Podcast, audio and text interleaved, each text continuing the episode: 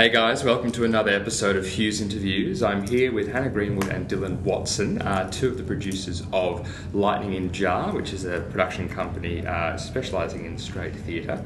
Uh, and they've got a show on at the moment, Venus in Fur. Uh, so, guys, welcome, number one. Thanks for having us. And talk to me a bit about Venus in Fur. First, for all our listeners, where is it and uh, when is it on? Uh, it's at 45 downstairs. We opened last night and we run until the 24th of March, so a couple of weeks. Great, great venue as well. It's perfect for the play. I mean, it's set in a kind of basement in New York, and that's exactly what 45 looks like. So we didn't really have to do much to it to make it look appropriate. Amazing. Yeah, well, that's a pretty easy set design for the designer. Yep. Mm-hmm. And so, uh, why Venus and Fergus? What was the thinking behind choosing this particular play? Is there a strong message that you think um, prevails at this time, or is it just something you boys guys have wanted to do? Um, we first came across the play, uh, so we all met at uh, Larry Moss back in 2012. I mean, obviously, Tilly and Dylan knew each other beforehand, but that's how they met me. Um, and it was actually, that was the first time we saw the play because it was one of the scenes that was used in that masterclass. Not that we did it, but. Um, so, been aware of it for quite a long time. It's actually been around for a while. It's never been done in Melbourne. And so amazing. And so it explores the world of 1870 when um, Leopold von Sacher-Masoch uh, wrote Venus in Fur. Um, and also this time of now and kind of blurs these two worlds. So the director slash writer and the actor slash character are exploring these works and playing with the power power struggle the entire time. And it just feels it's really good timing for a play like this because, yeah, you start off you start off feeling one way about it and end up feeling complete opposite. Yeah, it's um, it really explores like gender and sex politics in a way. uh, It was very prescient, I guess, but also very current. I mean, it was written in 2010, and it's really only been the last kind of what five, six months that that Weinstein and all of these other, you know, Spacey and all these other characters have started kind of being um, being called to account for their actions over the last God knows how many years, and so. Decades, probably. Yeah, so it's really kind of horrible to think about this, but it's you know really benefited us for in terms of the context of the show. Um, And people want to talk about it afterwards too. I think what's really lovely is when you do a show like this and people want to talk about it um, and they want to hang out after the show and ask you about, you know, this bit or that bit, or or I just get a message from a friend the next day going, "Hey, I'm still thinking about your play." I think that's the. Thought provoking. Oh, yeah. And oh, great. That's yeah, what we want. definitely. Like every night that we've every night so far, we've had the audience kind of stay in their seats for the next good few minutes afterwards, just kind of trying to get their heads around what's what's occurred in the play, and then Good, no one's in a rush to get out then. Yeah, yeah, yeah. And then Yeah. we'll have people afterwards being like, "Oh, we're really keen to discuss it." You know, like people going in groups upstairs to have a drink and like talk through the themes of the play and stuff. So it's really great to, that we're kind of activating people so much. Mm. It's always a good sign that you're kind of telling a story well if people are kind of really moved by it and galvanized by it to have discussions. Great. Amazing. And so well, it's quite different, I'm guessing. I haven't seen it yet. I'm looking forward to seeing it soon, though. Uh, but from the first show that uh, your production company, Lightning Jar, did, uh, which was Stupid Fucking Birds, I've got the explicit rating, so I can say that, um, which is a, almost a modern um, take on The seagull. The Seagull Yeah. by old mate Chekhov. Yeah, absolutely. Um, that was yeah. So Dylan and I found that script just because we decided we wanted to put something on. We found this script and just thought, oh my god. Um, and yeah, it just It was very like very meta theatrical, very irreverent and cheeky. And it was the kind of show that you the audience be like laughing and rollicking for about forty five minutes, and then suddenly you get hit in the heart, and you just kind of finish the show just being like. um, so yeah, there was much more. You know, there was a bit of audience interaction. It was yeah, much cheeky. Whereas this is a bit more straight in that there's you know, I mean, it's still kind of a play within a play, which is interesting, and it wasn't.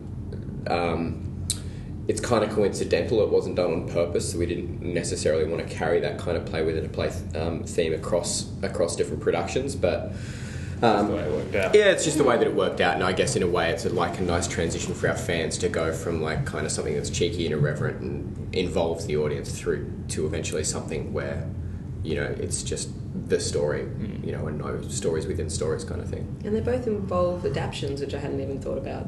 Either. Yeah. You know, like one's the talking about the adaptation of a book written in 1870, and the other is an adaptation of Chekhov. But yeah, again, that was sort of accidental. It's just we love great writing. Great writing is Mhm. the thing that we just want to do. Great. Um, well, that's good. Uh, I really enjoyed uh, Stupid Fucking Birds. I thought it was very funny. And as you said, it got me at the end, you buggers. Um, but yeah, so Lightning Jar uh, production. So why, why, what's the reasoning behind the name with that one? That's yours, Han. It's me. um, so, as I've mentioned before, we met at Larry Moss, and Dylan and I did a scene together from um, Dreamer Examines His Pillow. And it's a very full on scene, it's very operatic in its emotions and scale.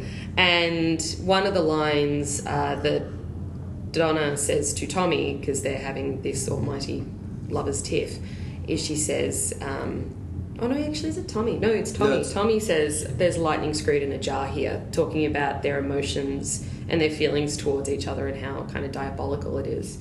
And I feel as if that's what you want to capture when you see great theatre. You want to see something that is caught within a moment that is almost unbelievable hmm. and you can't keep your eyes off. I also think it's a really great way to describe what actors do. We use things, we live life, and we store them away in this little jar, and then we have to let it out at the right opportunity.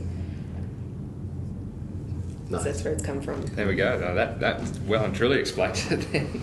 Um, and so, wh- what got you guys into producing? Was it a, a lack of, of work out there, or just the des- desire to put Uh, I mean, something look. on? Yes, there's always there's always that element, you know, like like it, I feel like there's a lot of actors that go into producing kind of reluctantly, just as in a way to kind of do the work that they want to do, and it was kind of that. But it was also we weren't seeing a lot of the kind of theatre that we wanted to see, you know, like the like Hannah was talking about um, Larry Moss earlier, and I feel like he really gave us a really good example of what amazing theatre could look like. I mean, this was a masterclass with actors that had only had their scripts for two weeks with no directors, and Larry was there kind of working these people in their scenes. But it's some of the best theatre I've ever seen in my life. And so we wanted to kind of replicate that. Moss's focus was on the writer and the intentions of the writer and how best we can, you know, put that. And I feel like a lot of the theatre that we see nowadays and a lot of the theatre that's kind of lauded um, is representational in different ways. There's a lot of focus on director as auteur. You know, like you will have a classic like. I don't know, The Wild Duck, and you'll see something completely different done, or Thyestes, which was absolutely brilliant. Um, and there's so much work like that, but there's not a lot of really genuinely traditional straight theatre where someone's just gotten a really great script and they've been like, okay, how can we tell this story as the writer intended? So it was a little of, of both of those things, and we and then when we came across Stupid Fucking Bird, we were like, this is it, like this is so perfect. Um, hadn't you know no one in Australia had done it before somehow because it was a few years old, and we were just like, well, we don't want to sit around and wait for someone else to do this. You know, we have roles that we feel are great for us, but more importantly, it's a great story and a great script. You know, and I feel like that's our focus too. Is whereas a lot of theatre companies will start up and they'll be more about, well, I want to play this role, so I'm going to do this play, and then most theatre companies will do one, maybe two shows, and then they'll just drop off. Whereas we were like, well, you know, I mean, Tilly's their third member, she wasn't in Bird. Venus in Fur is happening now. Hannah and I aren't in it. It's just Tilly, and uh, that's. I feel like that's a great thing for us because it's not about us and the roles that we want to play. It's about finding the right stories and telling them. Mm, it really balances it out as well. Yeah, and it gives us the opportunity to support each other. I mean, thankfully, there's three of us, and so we can kind of help each other out. And you know, and it, this is such a great example. I mean, Hannah and I are just supporting Tilly and Darcy, the other actor, as much as we can, and, and Kirsten, our director, and it's kind of a nice position to be in to just kind of sit back and help someone else um, shine in, in their role. So yeah, I hope that answers the question. That really does, yeah. like, mm, yeah, fantastic. Um, okay, well, let's get into you guys a little bit then. Um, so, when did you guys first catch the acting bug? We'll start with you, Han. Uh, I, from a very, very young age, I was a very shy child. I used to hide under desks, um, couldn't spell and I couldn't read.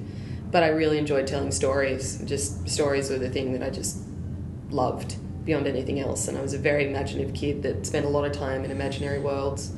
And my parents were a little bit worried about me. Uh, and in year two, I got cast as the main character in Bossy Boots.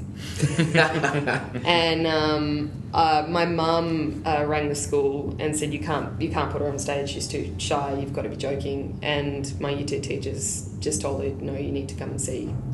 You need to come and see her. You need to come and see the show." And um, I'd been saying since probably I was maybe five or six. As soon as I found out that the people on TV were pretending, I was like, "Hell, I want to do that." Um, so I'd been telling mum I wanted to be an actor for years, and she saw that and finally went, "Okay, let's let's make this happen." So I got my first role on TV when I was 11. Oh, wow. um, and did quite a few kids series and all that kind of stuff. So yeah, it's from a very young age because that's where I felt like I was most at home, and I love it, and I still love it, even though it's so freaking hard. Hmm. But you do it because you have to. There's nothing else. Yeah. There's nothing else. Nothing. Nothing. Oh, how about you, Don? Um, I um, started by wanting to get the attention of my parents, naturally, as I'm sure a lot of um, kids do. Yeah, I, I just remember my sister and I, with a family friend, when we'd go over to their, their house, we'd invent these stories. I think like the most common one was Hell House, where we were, it was like the three of us, and we like That's a bit pretended that we were like, yeah, I know, but we were like pretending that we were like trapped in this like evil hell or whatever, and we had to like escape it, and then we'd like create these stories, and then we'd go. So, um, my parents and uh, our friend Celeste's parents used to kind of, you know, have a drink and play dice and like card games and stuff, and there was a big like um. Uh, window looking outside and we'd get outside the window and be like mom dad watch us tell a story and they'd be like yeah okay and they would not be watching at all. They'd be very involved in their dice game but we'd like act these whole stories out. I think i was about nine or so and then i and then my first actual role on stage was around that year. That was in year four up in byron bay and i played um, it was like a spoof of um, of rapunzel and i played the prince and I went hell for leather. I don't know. I'm like I, I I love how inspired I was. I found tights that fit me. I got like mum's like big white billowy top that she had with those like I don't know what they're called, but they're like those like elastic bangles that kind of help prop up the Yeah. Oh, like to um, make them kind of puffy. yeah, to make them puffy. So I like went all all out with this like full costume and and did this show. And then yeah, I was just like, well, this is what I want to keep doing. And so I was just getting involved in all the school plays. And my parents enrolled me in a bunch of acting classes outside up at Alstonville, which is actually where I actually trained with um, Maluish, who um, started Theatre Sports. Like it's it's her brand. And so I worked with her for a couple of years and moved down to Melbourne to, to kind of get into acting, but it wasn't actually until 2010 that I actually had any formal training, and that was at 16th Street. And that was when I realised that it actually takes a lot of work to, to become an actor and how much work can be involved and how much further I had to come in order to kind of be able to be a professional. And mm-hmm. yeah, but yeah, it's been since a very early age, and I've had, you know, quite a few kind of TV, film, theatre credits, mostly theatre, that's kind of where my passion is. And yeah, that's brought me here. Then here you are on the other side now for a bit Oh. until the next one, I hope. Mm. Um, okay, well, talk to me a bit about 16th Street. How was that? Was it a one year or two year course? It was a one year full time, and full time, I mean, three days a week. Um, for the year, we had, um, you know, your standard stuff like voice, movement, um, Alexander technique, um, but then it had a couple of other core teachers that taught things that at that time weren't really taught anywhere else. Um, one of them is character creation with this woman, Penelope Chater, who's still like an absolute mentor and guiding light for me.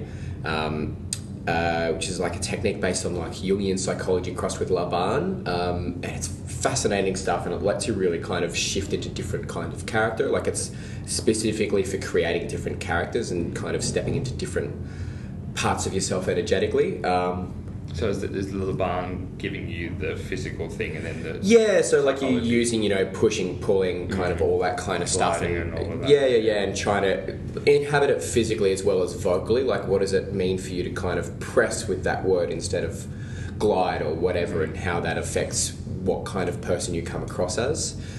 Um, so after the year of full time, um, Larry Moss was brought out for the first time, and that kind of really energized a lot of us. That was the last week of the full time course was seeing um, Larry, and so then the next year.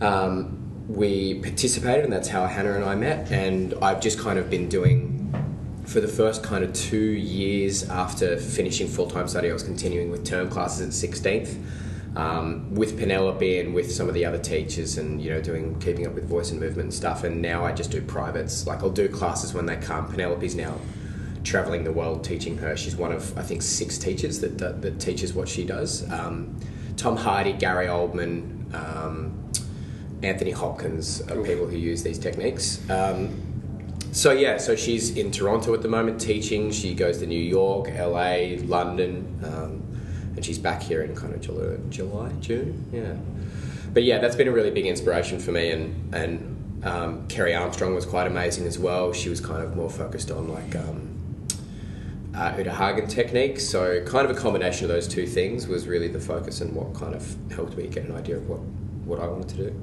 Mm. Yeah. And how about you, Hannah? Did you do any formal training uh, outside of being on the shows when you were young? I mean, that's Yeah. a pretty great training ground Uh, yeah. Um, well, that was the thing is when I graduated um, high school and I did my first play, I realized I didn't know what I was doing because my um, entire background was TV. Uh, so I applied and went to WAAPA for um, you know three years. Did the acting course over there, which was amazing. Having three years to study what you love is just incredible.